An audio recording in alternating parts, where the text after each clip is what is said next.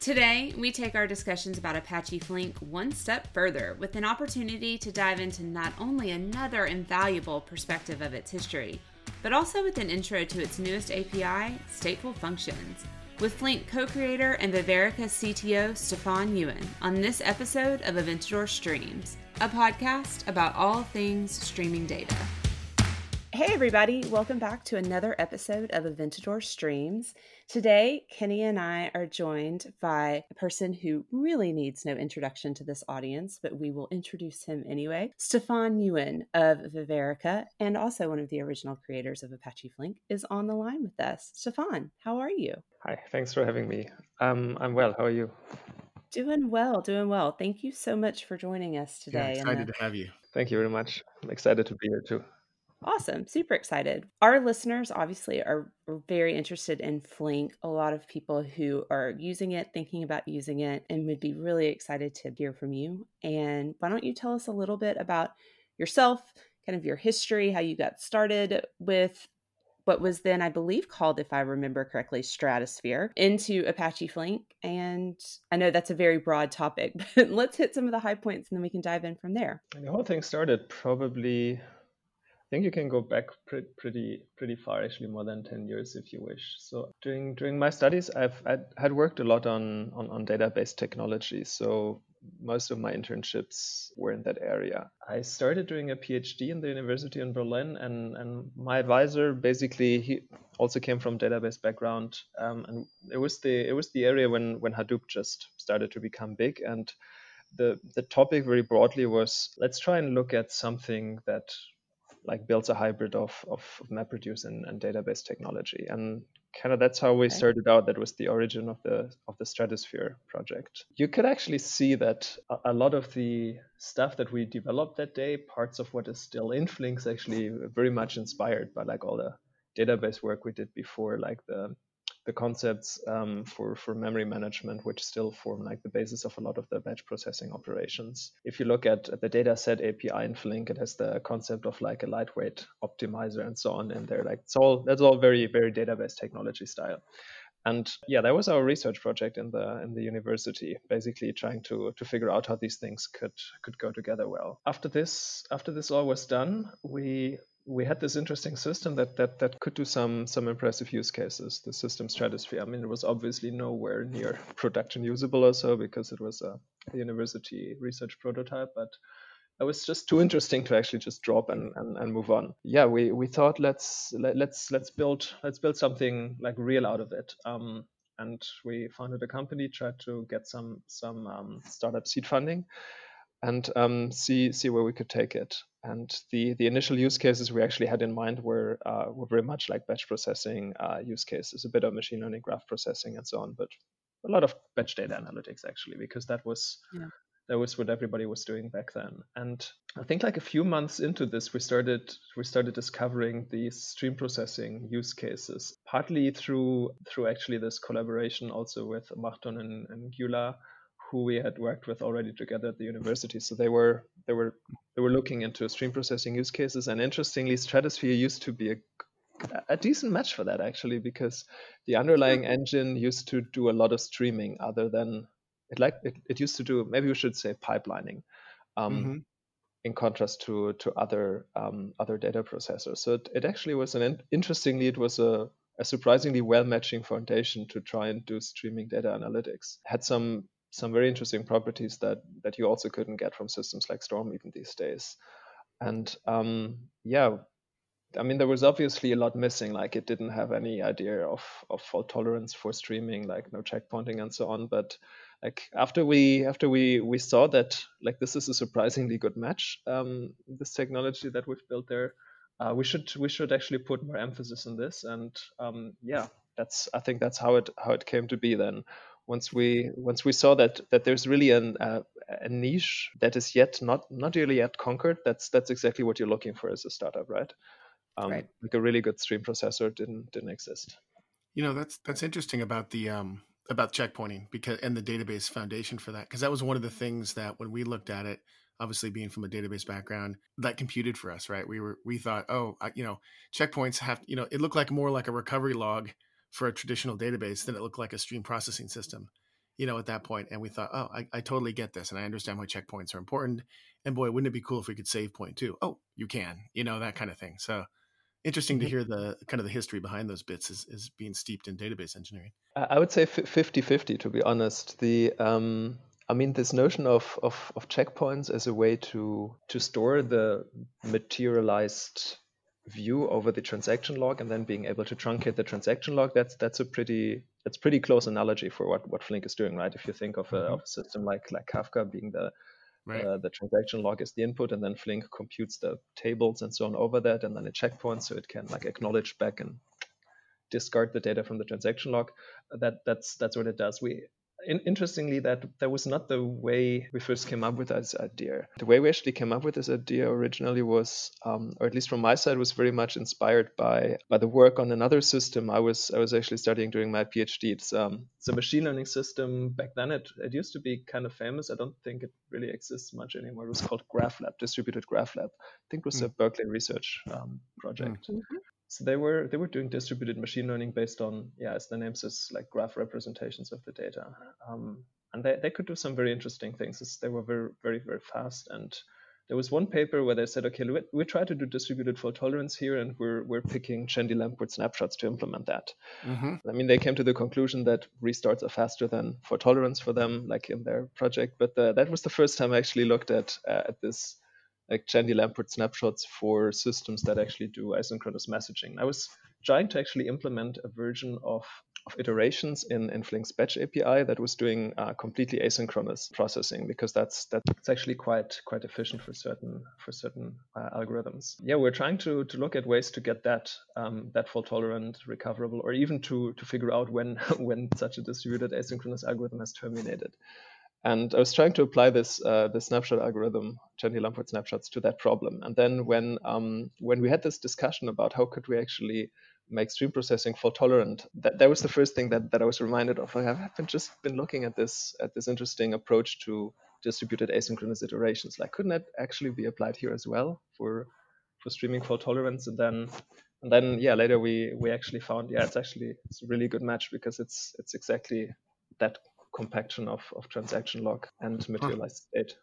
That's, That's how it kind of how it came together from these two dimensions, I would say. That's very cool. Yeah, I, you know, I know it's one of the, especially early on, it was one of the massively, you know, distinguishing features of Flink, um, and it really worked pretty well even early on, um, especially in a production sense. You know, if you're we were ingesting Twitter feeds and we were doing that at scale and for whatever reason mostly our fault we, we kept having problems and the re- the recoverability and restartability you know of flink was was super important for us at that point but just because we get behind so bad and just being able to kind of catch up and get back to the processing task at hand um, i mean that's something we couldn't really seem to get working on storm the same way.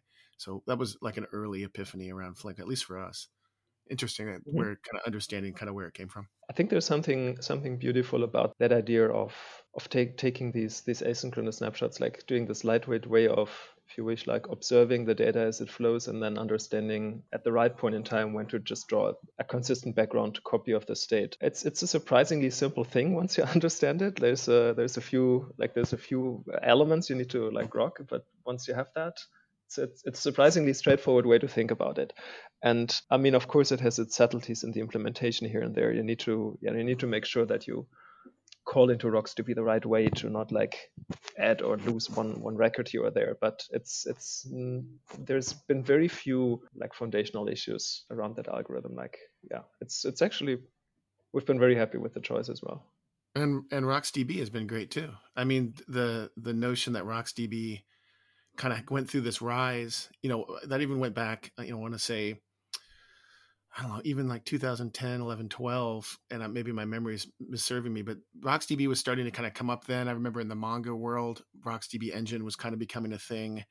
Mm. Um, the folks at Facebook. Yeah, mm. exactly.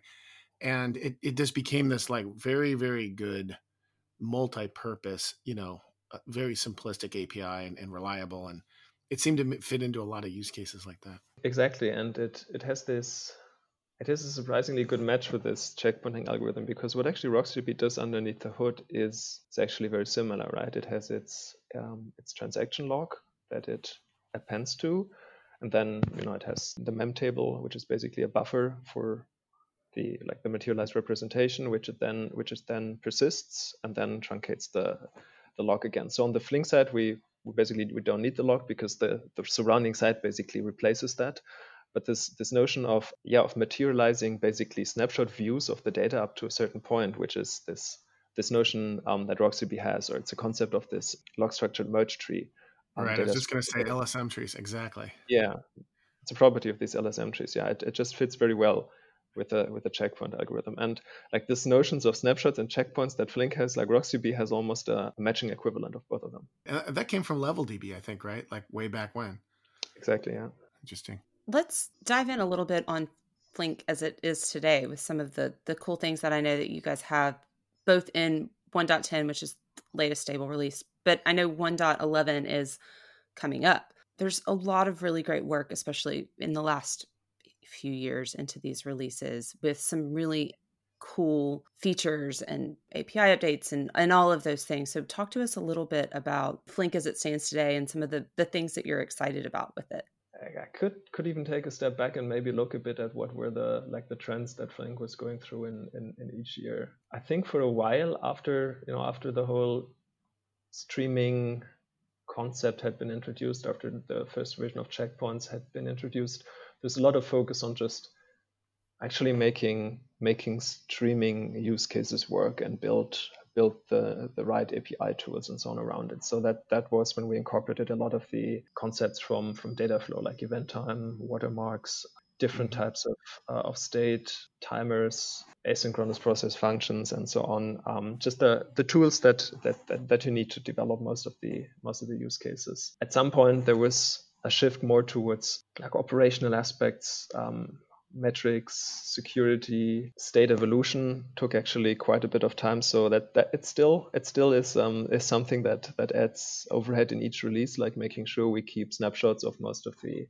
um, of the save point and operator state formats from previous releases, and we have tests to see that we can resume them in new releases so that there's an upgrade forward always. That became a big focus. Then at some point, I think when we when we're just about hitting this point when when we thought, okay, now now we actually have streaming more or less stable here, figured out. Um, and we have the most important things in place. Then came the point when when Alibaba acquired the, the company back then, Data Artisans, yeah. Mm-hmm. And what, what they actually brought in was this um, massive work on the batch processing and, and, and SQL side.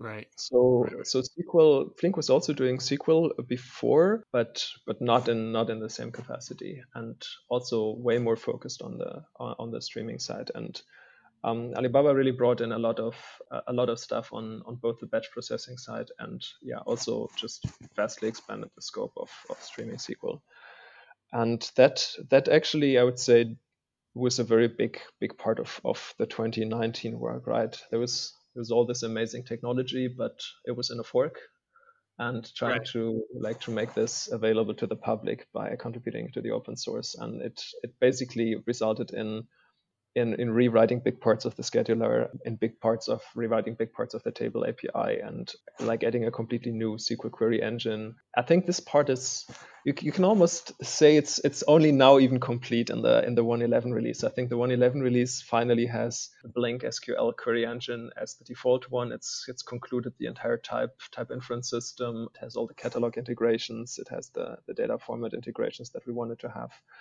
Um, it has this this notion of being able to consume change data capture streams and and all of that on the SQL side. So that that was a that was a very big part that yeah I would say was was fairly dominant throughout 2019 and in the i think in the end of 2019 we when we actually saw that like certain parts of the community were were pretty much done with the with the with the batch processing work we also went went back to to stream the stream processing side of things and, and one one part of this is you can say the stateful functions work, and the other part of that is basically the next level of um, or next next level of streaming fault tolerance, which um, which we started to work on. And you can see the first part in the in the 111 release um, in the form of unaligned checkpoints, which mm. I think mm. on the streaming side might be the biggest change since we introduced um, actually the the whole idea of checkpoints.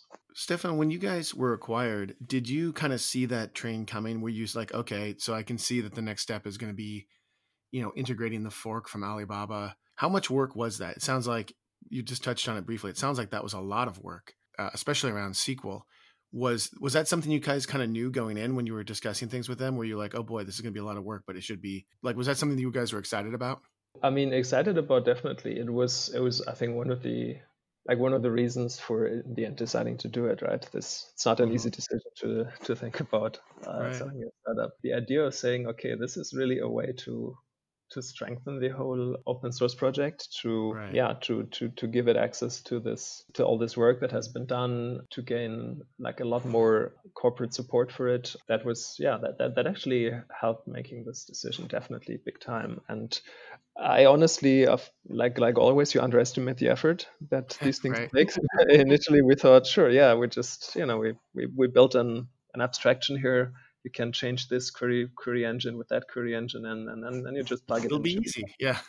Yeah and yeah of course it, it always turns out quite different and you, you could actually see that a lot of stuff in the in, in the blink fork was like written let's say particularly for this specific environment that alibaba cloud and their like their internal production setups have. Um, mm. they have yeah they, they just have certain assumptions they could make that that allow to make certain opinionated choices in the implementation that you can't just usually make when when you're developing an open source system that's supposed to right. run on 100 different setups and so on. So it wasn't abstract enough to be used by the general public. It was it was specific to their use cases the most part is what you're saying. Uh, some of the stuff yeah. So so there was there was a lot of like also like redeveloping of features not just merging features yeah. Mm-hmm. and um yeah and that part that part also took took a, a big amount of time and they've been a great sponsor of it so far, right? Like, I mean, as far as you know, we can tell, it looks like they've really doubled down on Flink, and uh, you know, uh, the community is thriving, and contributions are up. It seems like really, you know, that was a that was a big uh, in, in, uh, influx of energy into the project when when that acquisition happened, and and kind of their continued support. Yeah, I think I think that's I think that's true. Yeah, so um, it it did turn out well, all in all. I think we can say that in hindsight. Yeah, that's cool. Absolutely. Well, and something that I know we want to dive into on this is stateful functions. We've had the wonderful opportunity to talk a lot about Flink with some of the guests that we've had on the podcast, but we haven't yet had somebody that can really talk about stateful functions, what they are, why they were developed, and kind of what the trajectory for those is going to be. Yeah, like we need to. Yeah, I think the audience would love to hear where your head was at when you decided that stateful functions needed to be a thing like compare and contrast that with Flink and help us kind of take us with you you know through that through that period where you're where you're thinking evolved and, and you finally ended up saying like we gotta we gotta go build stateful functions.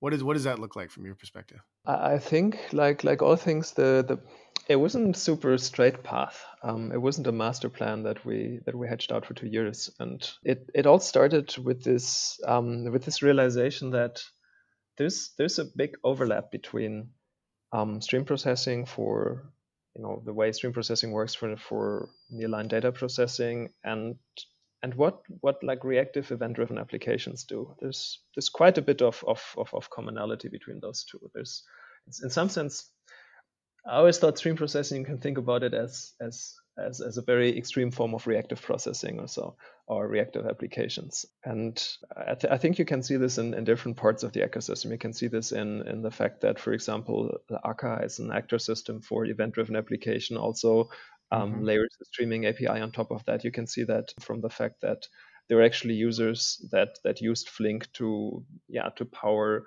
microservices that back a social network and so on. So you can you can kind of see on, on the one side the, the, the event-driven applications try to do stream processing, the stream processors try to, you know, be the backends for event-driven microservices. And yeah, so there's there's there's obviously something there. Um, the these these two ecosystems have have an have an overlap and in, in some sense stateful functions was uh, was an attempt to to try and, and build something for this place in between in between the two or yeah, maybe even as, as a way to make stream processing technology better accessible for yeah for the let's say more more broad spectrum of event-driven applications.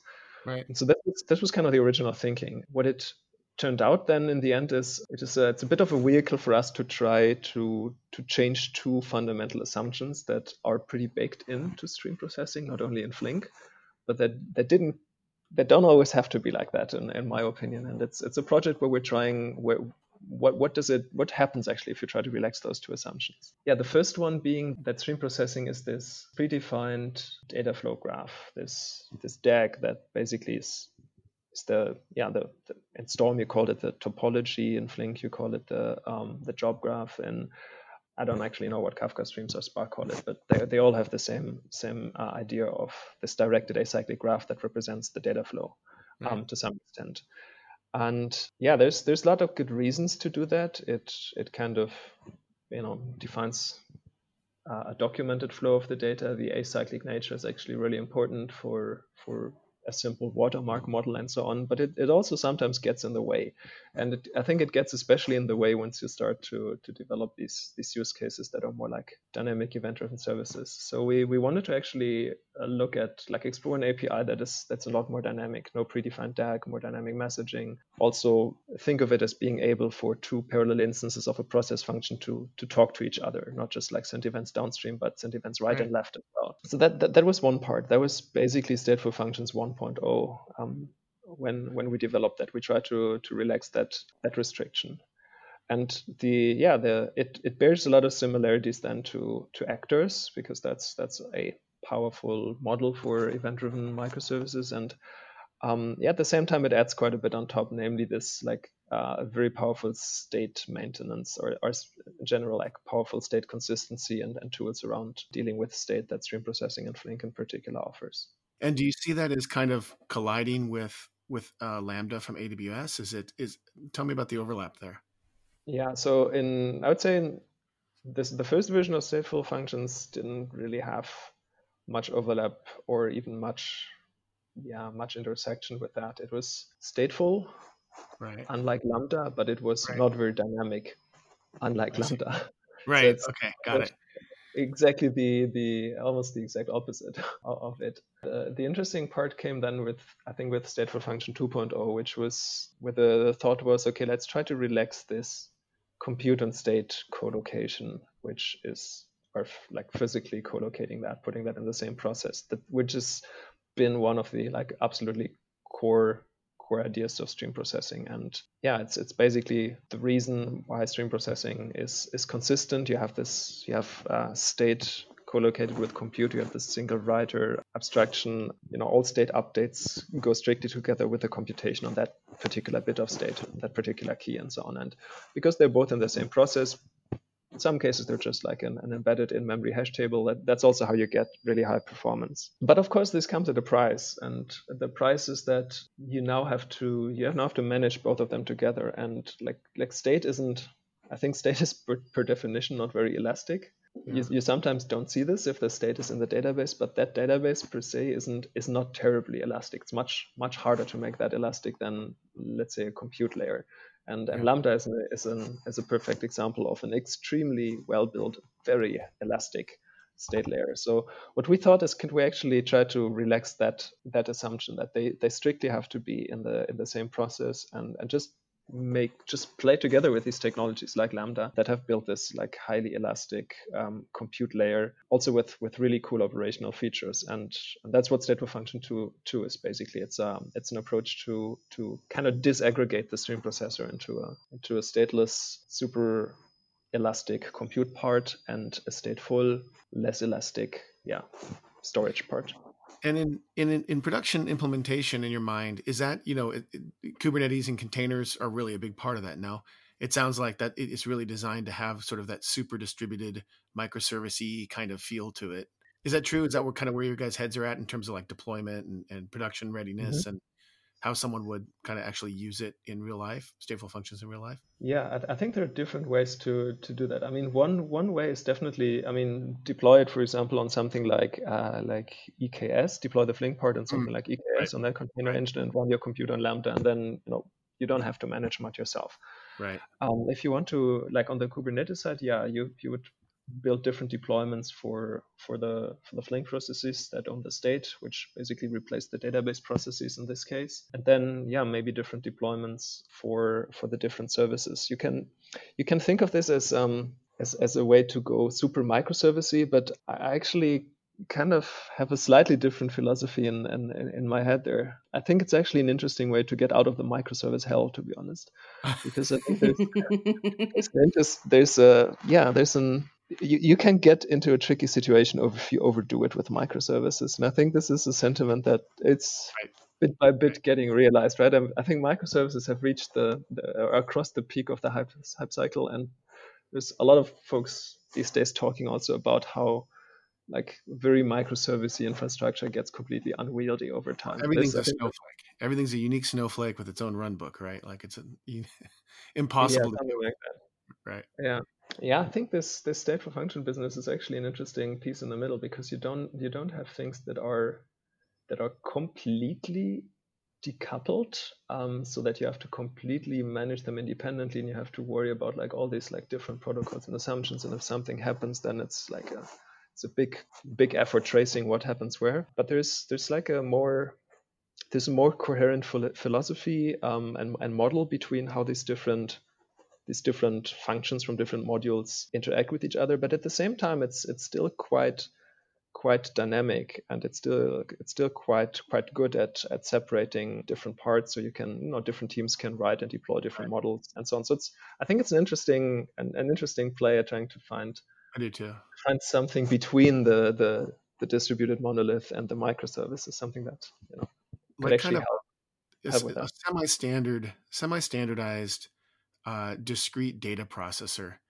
To me, you know, if you wanted to frame it that way, at least that's how it is in my head. Mm-hmm. Um, you know, has interesting has interesting ramifications, especially for things like you know ML, right? Like you know, being able to deploy a kind of a standardized because that you know that vertical the data science vertical is hurting in a lot of ways um, around standardization and productionalization and things like that do you guys have machine learning use cases in your head for stateful functions is that an, an area you think is a kind of a match made in heaven or what, where's your head at there? What, what are your thoughts there? I think this is one of the one of the use cases where where, where it's a pretty good start uh, where yeah i think where it can bring something to the to the table the the demo we we showed at Flink Forward, for example, was was, mm. was exactly around that use case. It's, it's not not on the machine learning training side. I mean the um, the training side very much. Yeah, I think for that you do want different abstractions. You do want more like high level pipelines, APIs, and so on. Right. But I think where this is actually quite quite powerful and, and and where we see a lot of good use is is the the side of serving and applying the model then where an event comes in, you need to enrich the event uh, with different different statistics. You, also want to update your, your distributed statistics based on based on that particular event. You want to pull certain certain aggregates together to form a feature vector. Um, then you want to actually pipe it through one or more models, which typically reside after or behind different services and so on, and then right. um, and compute output based on that. I think for for that it for that it's actually really convenient. Yeah, I could see that for sure. Interesting. Yeah, I think one one part that that that adds to that is um, something I didn't mention before. Yeah, I mean this disaggregated architecture, what it actually gives you inherently is this this multi-language portability, right? If as soon as a state and compute doesn't run in the same process anymore, as but they talk through a standardized protocol, then then you can pretty much use it with any language you want. It's the same thing as you know nobody ever talked about MySQL being multi-language or so, right? It's you can you can talk SQL to it from Python, from Go, from Java, right. from from whatever right. you want and, and that's the same that's the same philosophy we, we're actually looking for in, in stateful functions. So yeah the sdks that we're building are really more meant as like as, as easy helpers or client libraries i don't know jdbc driver libraries rather than something big and complex that that is an absolute must have for every language. Yeah yeah that makes tons of sense. So talk to me a little bit about and i always ask this and i always I always love the answers I get. But what is it that you are looking forward to next? Like what knowing what's coming up with Flink, knowing what you guys have as stateful functions, or even knowing what other technologies are out there. Like we we've talked about Beam on the podcast. We've talked, you know, we've mm-hmm. talked about a lot of different things out there.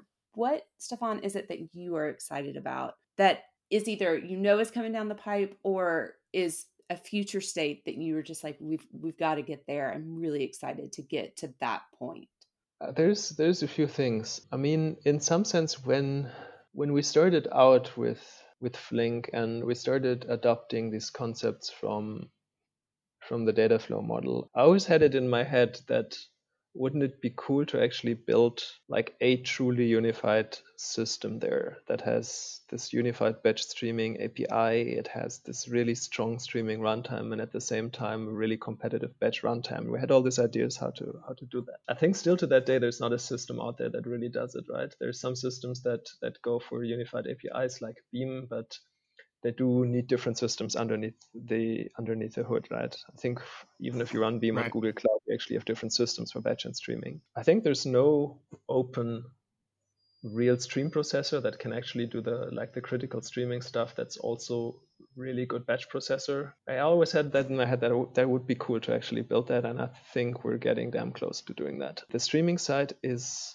is actually I, th- I, think has gotten very strong. There are a few things still to do. Actually, I'm I'm very excited that we finally get unaligned checkpoints in there. It was one of the last Achilles heels that I wanted to solve in Flink. Mm-hmm. Or get rid of. There's been a lot of work to to actually do the do the runtime such that it it can can really excel at batch processing as well. This the SQL side is um, has has actually proposed a really great unified model. There's there's actually more work coming up in in even trying to to have gradual semantics between batch and streaming. Like you don't choose whether this is streaming SQL or batch SQL. Right. You basically say this is a SQL query, and I'm only telling you how how am I interested in my results? Do I want results all at the end? Do I want results incrementally record by record? Do I want results every 10 minutes? Do I want results at watermark and so on? Right. Um, and on the on the data stream API, we're we're also finally starting to actually to actually change it such that we can get rid of the data stream API. And I hope that by the end of the year, we'll actually have gotten to a point where we can say like this this vision that we set out for maybe five years ago, we've actually we, fi- we finally made it. This is now a a system that has really achieved that. It has on the SQL layer and on the data stream API layer. It's it's it has true batch streaming unification the engine underneath the hood is on the streaming side very efficient, resilient, low latency. It, it achieves basically best in class streaming, and at the same time, it's actually competitive on the batch side. So, right. yeah, it's it's it's getting it's getting within reach that goal, and that that's you know, getting really excited. And that's yeah, that's I'm that's an interesting one that you brought up because I think that the more we go forward into this as data practitioners, the more batch and streaming come together know, I think early on it was, oh, streaming's completely different. Yeah, but uh, it's not, right? Right, right. But now we start to see that, you know, streaming is made stronger by being able to maybe enrich something with a static data source, or, you know, in real life, people probably should stream something, but you know, it's in a database because that's just the way the project was implemented for now, or, you know, maybe it's a continuum of going from batch to streaming, and you know that yeah, they want to stream the data, you know, from Kafka, you know, or something like this um, you know, Pulsar or something later on. But right now, hey, it's in a database. Can I still make use of Flink? Can we still build, you know, build our systems on it? And the answer is like, yes, you can. And I think that's that's been one of the things that maybe if there was something that Flink didn't, you know, tout enough or or you know, put more marketing dollars or energy around it would have been like, hey, you can do batch and streaming, and that's a really big deal. Yeah, that, that that's actually true. These things actually, yeah, they they go together more and more the longer you actually actually work with them, and it's it's a it's a big deal also for um not just because it's like beautiful from a technology perspective, but like building your building your ML feature pipeline once and then being able to run this over over your historic data using the exact same thing for your uh, nearline pipeline. It's right. it's, it's extremely right. it's extremely powerful doesn't only save you tons of time, also makes actually sure that both things do the same, which is much harder to achieve in practice than it sounds initially. That definitely is a that, that definitely is a is a big deal. I, I agree. Well, Stephan, thank you so much for joining us today. This has been, as we've said, a fantastic conversation. We obviously are huge fans of Flink. Yeah, our listeners are huge. Yeah, our listeners are huge fans of Flink. We are loving getting because, like I said, we've and at this point we've talked to Marton, we've talked to Max Michels, we've and now you, and we've had this really great kind of history lesson behind Flink. So this has been this has been sure. really awesome. That's it's been sure. fantastic. So thank you so much for joining us. We appreciate it.